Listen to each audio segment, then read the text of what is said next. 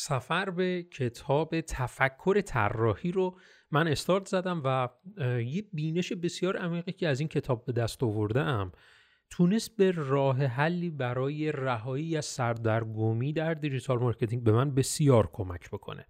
درون این اپیزود می‌خوام راه حلی رو که استنباط گرفتم از اون درون این کتاب رو با شما به اشتراک بذارم که می‌دونم برای شما خیلی می‌تونه تفکر متفاوتتری رو برای مراحل مختلف digital marketing برای شما داشته باشه. مثلا ما الان در حال حاضر می‌دونیم که اگر بخوایم حالا محصولمون رو روش کار بکنیم خب باید مخاطبمون رو خیلی بهتر بشناسیم.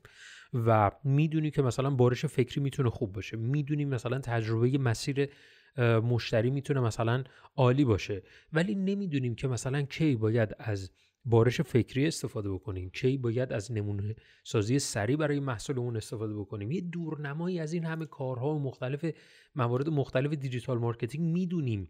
ولی همچنان سردرگمیم و نمی‌دونیم از کجا شروع کنیم. اصلا یه عاملش اینه که اگر هنوز دست به اقدام نزدی و شروع به بهینه سازی این موارد نکردی این یعنی که در شما سردرگمی. و باید این از این سردرگمی رها بشی. حالا این ایده ای که من از این کتاب استنباط کردم می‌تونه به ما کمک بکنه که از این سردرگمی یه مقدار با رویکرد بهتری بریم جلو.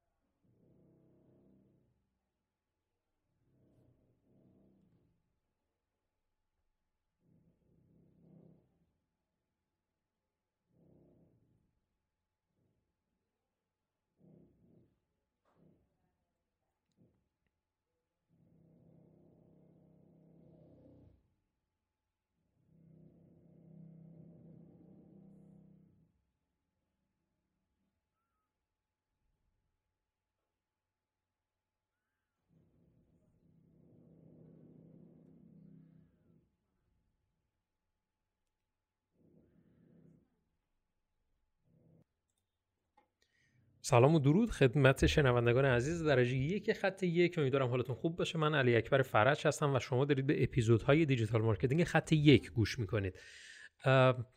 می‌خوایم به امید خدا اپیزود 271 رو استارت بزنیم و چند روزی نبودیم.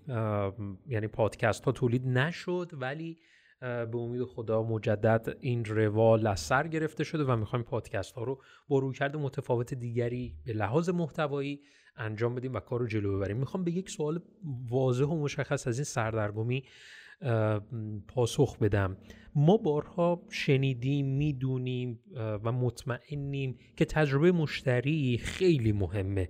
ولی مدام این تجربه مشتری رو هی برمیگردیم هی نگاه می‌کنیم. می‌بینیم. آرا آیا واقعا این کاری که الان داریم انجام میدیم به دردش خورده؟ یا مثلا می‌دونیم که مثلا بارش فکری توی زمینه اینکه ایده های مختلف رو بیاریم انجام بدیم و برای مخاطبمون به نمایش بذاریم برای همون محصولمون. می‌دونیم خوب و عالیه. ولی هی میریم باش مراجعه می‌کنیم. یا مثلا می‌دونیم سفر مشتریمون چه چیزیه؟ خب؟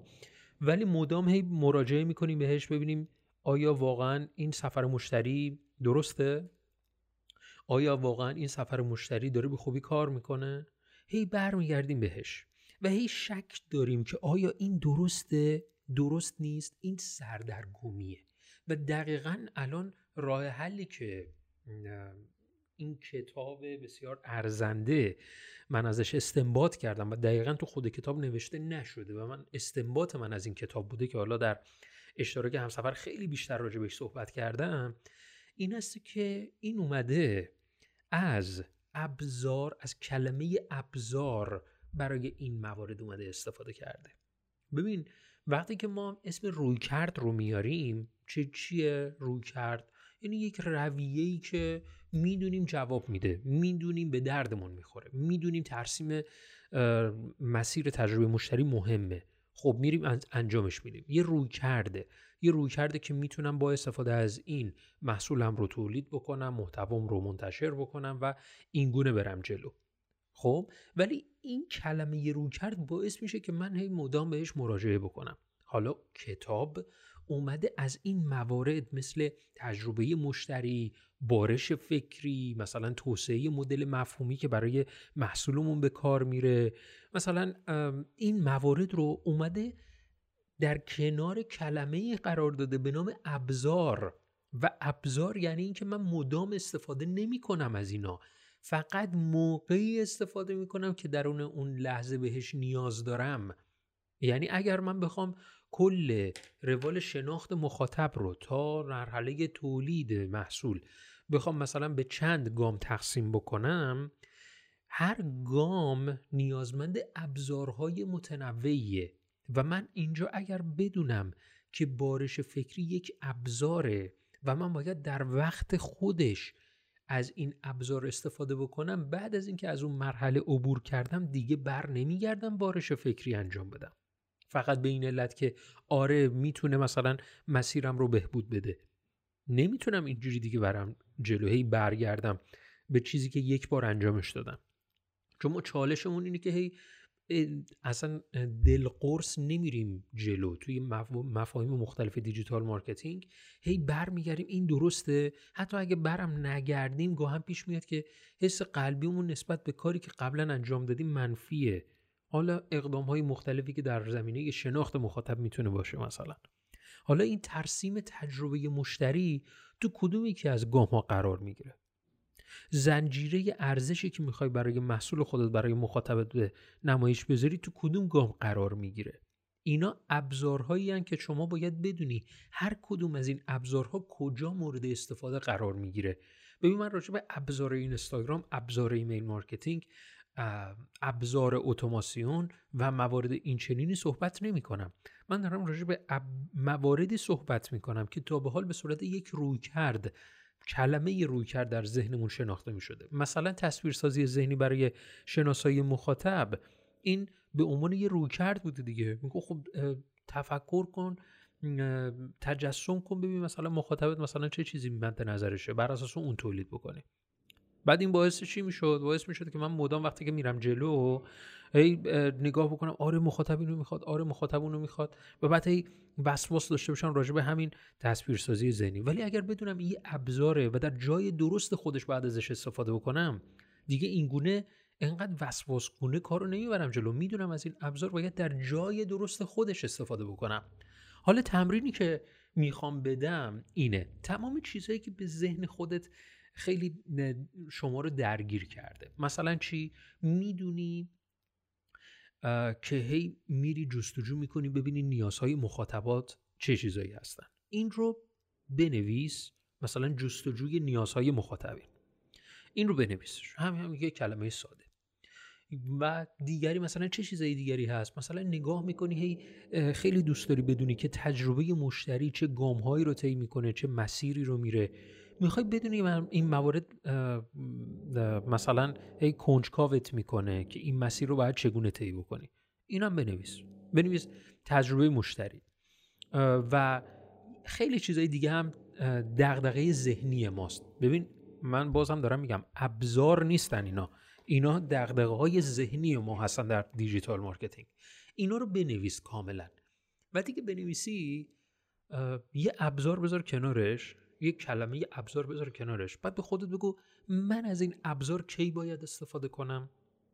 من از این ابزار کی باید استفاده بکنم؟ تست محصول. من می‌دونم که مثلا محصول من باید تست بشه. اوکی؟ خب بعد داخل بازار این تست بشه. اینو بنویس. تست محصولی که دغدغه هاست مثلا. یه ابزار بذاری کنارش. چجوری میشه؟ دغدغه‌های ذهنی شما در digital marketing چگونه مدیریت میشه؟ به نظر من خیلی می‌تونه متفاوت باشه. وقتی که یک کلمه ابزار میاد کنار دغدغه‌های ذهنی شما در digital marketing و بعدش تصمیم می‌گیری که از این ابزار کی استفاده بکنی اون وقت می‌تونی خیلی راحت خیلی از موارد رو کنار بزنی و به اصل موضوع برسی کاری که باید همین الان انجام بشه. امیدوارم از این اپیزود لذت برده باشیم. می‌دونم شاید چالش های ذهنی برات به همراه داشته باشه. حتما برای من کامنت بذار داخل CastBox که بتونم با پاسخ به اون دغدغه شما بتونم بهتر بهش پاسخ بدم. همچنین که باعث میشه که روال اپیزودهای ما هم مشخص بشه. تا اپیزود بعد فعلا خدا نگهدارتون باشه.